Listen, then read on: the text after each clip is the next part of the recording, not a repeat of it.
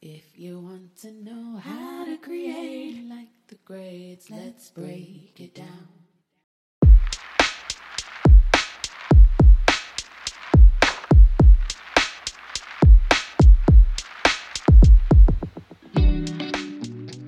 What's up, everybody? I'm Ross Simmons, the host of Create Like the Greats, a podcast where I take you into the inner workings of how some of the greatest creators of all time did or do what they do. But in this segment of the show, what I like to call journal entries, I take you behind the scenes into my world, into the things that I'm thinking about, the projects I might be investing in or starting, some of the projects I'm struggling with, or even just give you a glimpse into the day to day life of my life as a CEO and founder of Foundation Marketing, one of the companies working with some of the biggest names in SaaS and software. But we're not here to brag. We're not here to talk about that. In fact, what I'm going to be talking about today is about software, is about marketing, is kind of about what I do. But the thing that we're going to dive into is the mental frameworks that I have used over my career to guide the approach that I take to marketing for some of these businesses, some of these organizations, as well as for Foundation. Today, we're going to be diving into two key marketing frameworks that I love, adore, and embrace every single day with the strategies that we develop and strategies that we execute at Foundation. Let's jump into it. SaaS has very few concepts that I would say need to be applied across every single situation. No matter if you are selling a software that is targeting radiologists or you're selling a software that targets people who work in the waste management profession or sales executives or marketing executives, there are two key concepts that I believe as frameworks are applicable to you no matter your space, no matter your industry, no matter your niche. These are are and the buyer's journey. Wait, did he say R like a pirate? Yes, indeed I did. And that is something that I'm going to be diving into today. You see, here's one of the realities of marketing. When I went through marketing school and I graduated with a bachelor of commerce with a, a emphasis, a major in marketing, minor in HR in industrial relationships with a certificate and something blah blah blah blah blah. All of this stuff. I did all of it. In the marketing side, they taught us the 4 Ps. Price, place, people, and product. I think those are the four P's.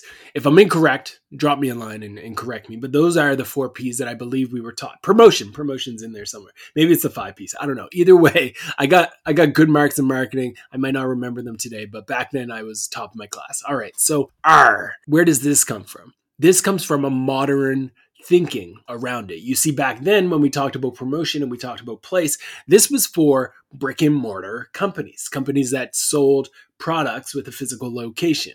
The idea of R, which is AA, RRR, also known as pirate metrics, is a concept that I believe, and I could be wrong here, was coined by 500 Startups founder Dave McClure many, many years ago. I came across this framework and this idea, and I fell in love with it because AARRR stands for simple concepts that are applicable to the marketing function for software for any business that is digital in, in nature, whether we're talking about a B2B product or a B2C product. I believe that R as a concept can actually be used across the board. What does it mean? So the first R in R, the first A in R, sorry, is acquisition. Acquisition is the strategy and the efforts that you use to first capture someone's visit to your website right? This is a stage in the process where you're focusing on acquiring new visits, new customers. For SaaS marketers, it's things like content marketing and SEO, paid media, social media, and partnerships to get people on your website. And once they visit your website, you have a 100% conversion rate at achieving that metric of getting them to visit your website. Now, the next step that you need to be thinking through is how many of those people start to go deep.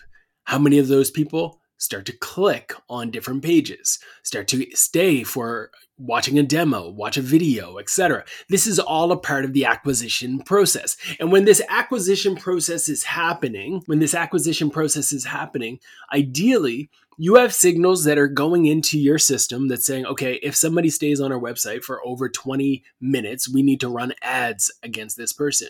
If somebody visits multiple pages, product pages, etc., we need to run ads to this person. These are the types of things that you want to be thinking about at the acquisition stage because in the activation phase, which is the second A in our pirate metrics, A A R R R, you need to be thinking about what is the key moment that demonstrates that this person has been activated as someone that we want to engage with. Maybe they submit their email into a form that downloads a product guide.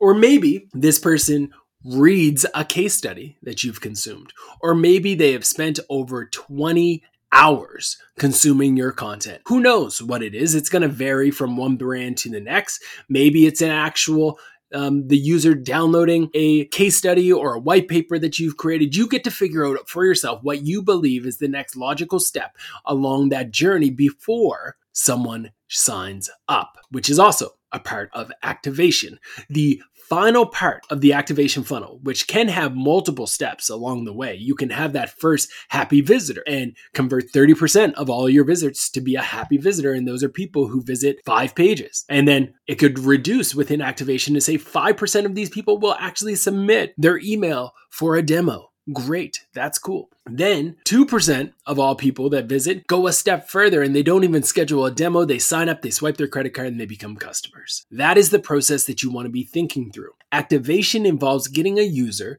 to have a positive initial experience with your offering, whether it's an onboarding experience, a tutorial, email campaigns, a download. It's that goal of getting that aha moment, that I need this moment.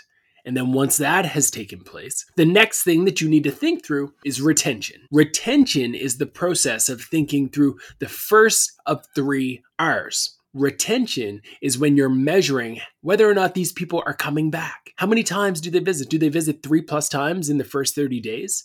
Are they executing the actual efforts within your app? Are they doing the things within your app to demonstrate that they're going to be a high quality user? There's a lot of products that have what they call a money moment. And a money moment is essentially when somebody is using your product and they take a certain action, you see an increase in the likelihood that they are going to be a lifetime subscriber. They are going to be someone who transitions from a sign up to a paid customer? What is the money moment for your customer? For many, on tools like ChatGPT, the money moment might be when that person asks ChatGPT to do something and it blows their mind. What is it for your product? What is it for your service? Is the money moment the first call that they have with your team and you present something to them and then they are hooked? Maybe that money moment, the retention moment, is that they are visiting 10 different blog posts that you have produced. They start to download multiple resources that you've created if you're in the media lane, whatever it might be. Once that money moment has happened, the next step is to hope for the second R, a referral. You want them to start referring other people to your website.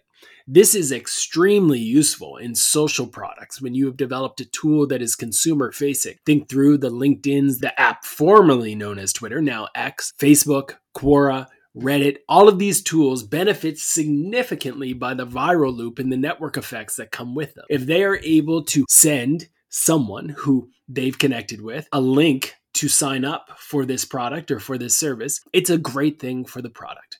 And it is something that is worth measuring.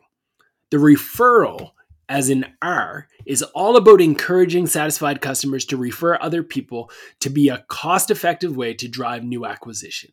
You can have referral programs, you can have call to actions throughout your product that drives people to share.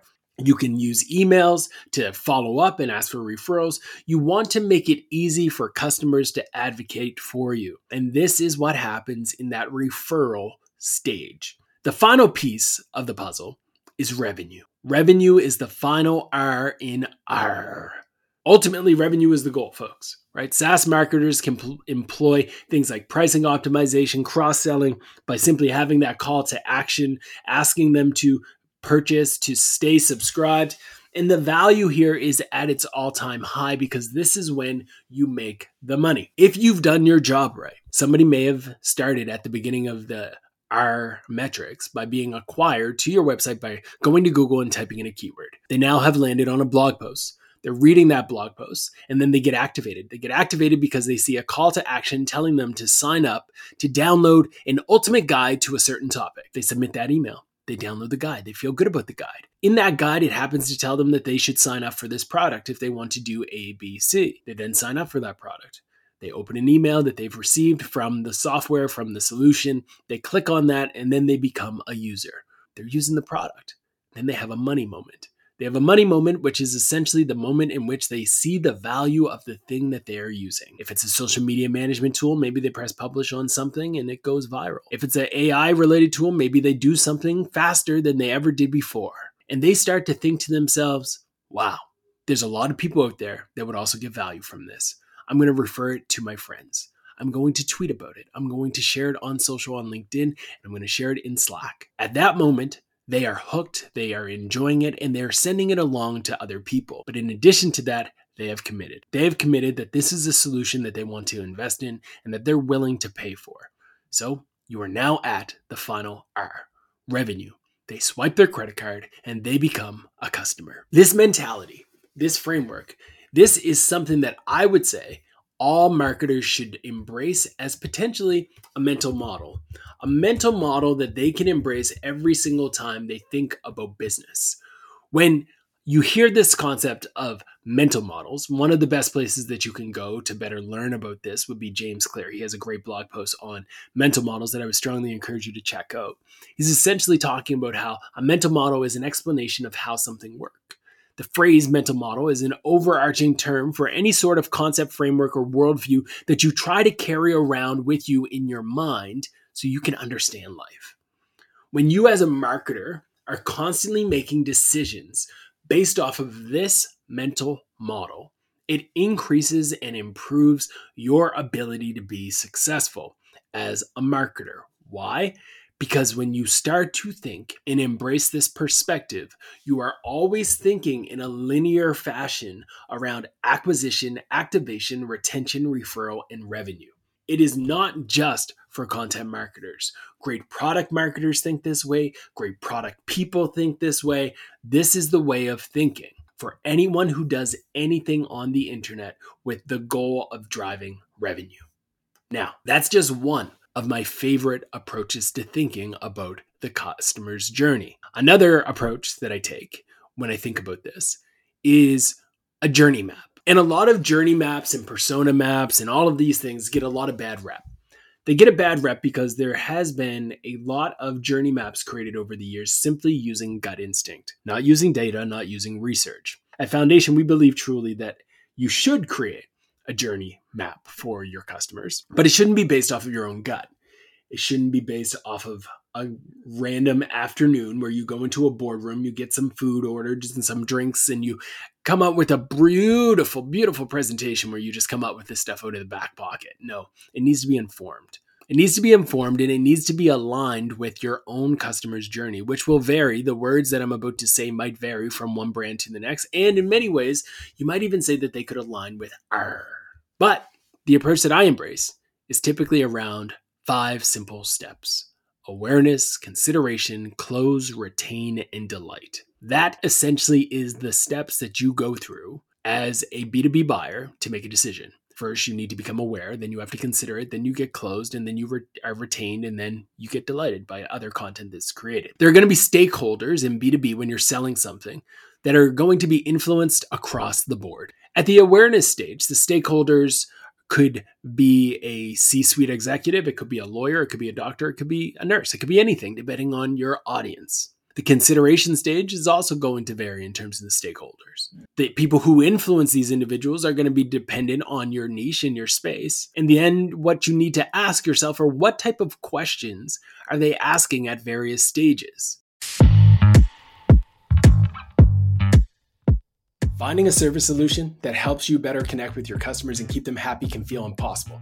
It's kind of like trying to remember the name of the guy that you just met at a networking event. Was it Ron? Was it Don? Was it John or Sean? Who knows, right? It's like that kind of impossible.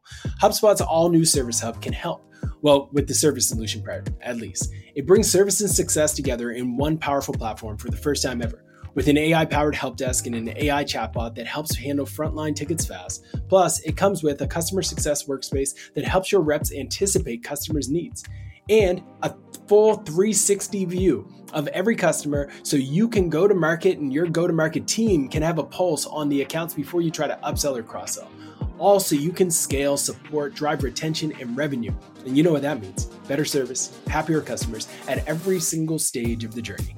Visit HubSpot.com slash service to do more with your customers today.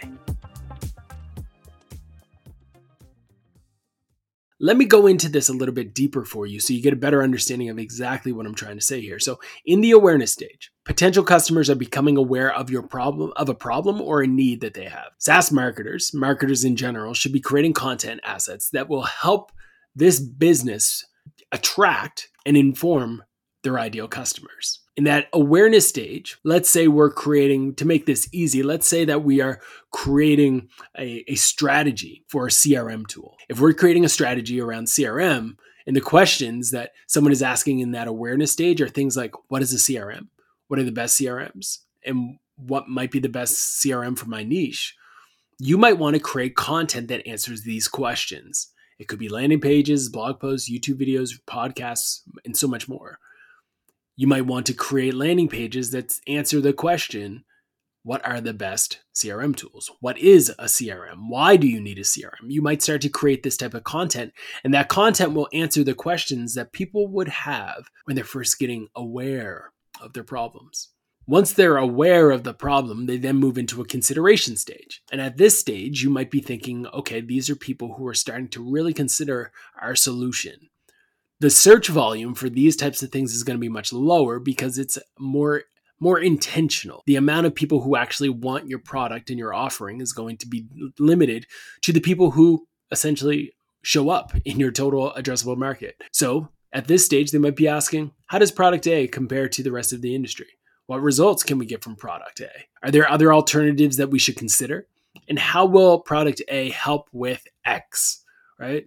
Content that could help answer these questions could be things like review sites, alternative pages, or literal blog posts that you write where it says how to achieve a certain outcome using this solution. These could be landing pages, it could be reports. You could even partner with influencers to create content. In the consideration stage, you want to have as much of a web possible to help your prospects evaluate your solution effectively white papers, case studies, webinars can all help position your offering as the offering. You just need to create it. The third step is close. Closing is when you are essentially helping them make a choice. You can use demos, free trials, testimonials, or even personalized messages and videos, or a good old fashioned call to make this happen.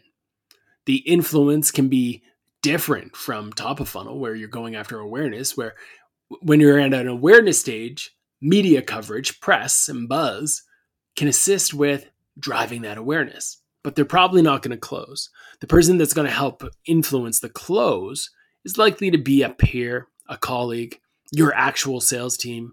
Those are the things that are going to be more likely to help you close.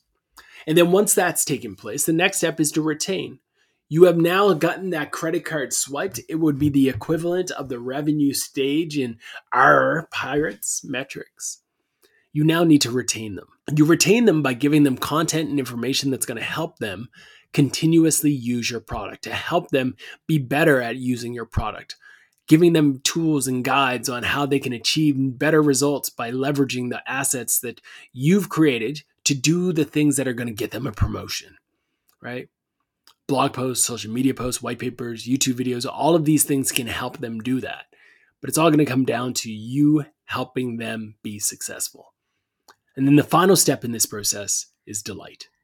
You delight your customers by putting a smile on their face and keeping them retained, keeping them happy and celebrating them and helping them again get that promotion. You delight them by creating a piece that might be a little bit more top of funnel, but valuable, worth sharing, worth reading, worth consuming. It could be a podcast, it could be a YouTube video, it could be a webinar, it could be a fireside chat, it could be six great podcasts for sales teams, or it could be an insight or a resource on how the best sales teams always win. It could be research that's proprietary for your audience. This is where you go a little bit more niche and you go top of funnel with the content because you are doing it with the intention of making sure that your audience is connected with you. This is the key, folks. Embrace mind frames, mental models just like these when you're developing your strategies and you're developing your plans. It's very easy every single day to get caught up in the nuance and the chaos of our industry and our careers.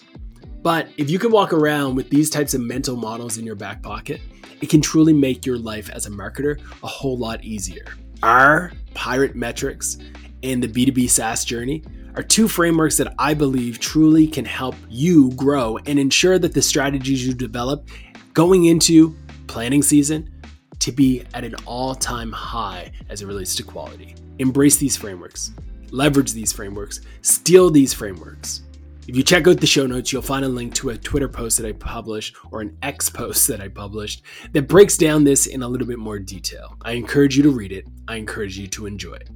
And I hope you enjoyed this episode and got some value out of it and can circulate this maybe with your own team so they're thinking the same way as you when you start to think about how to leverage these solutions and these ideas to drive ROI for your marketing strategies. Folks, I hope you found this valuable and I hope it helps you create something great. Thank you, and I will see you on the internet. If you want to know how to create the grades, let's break it down.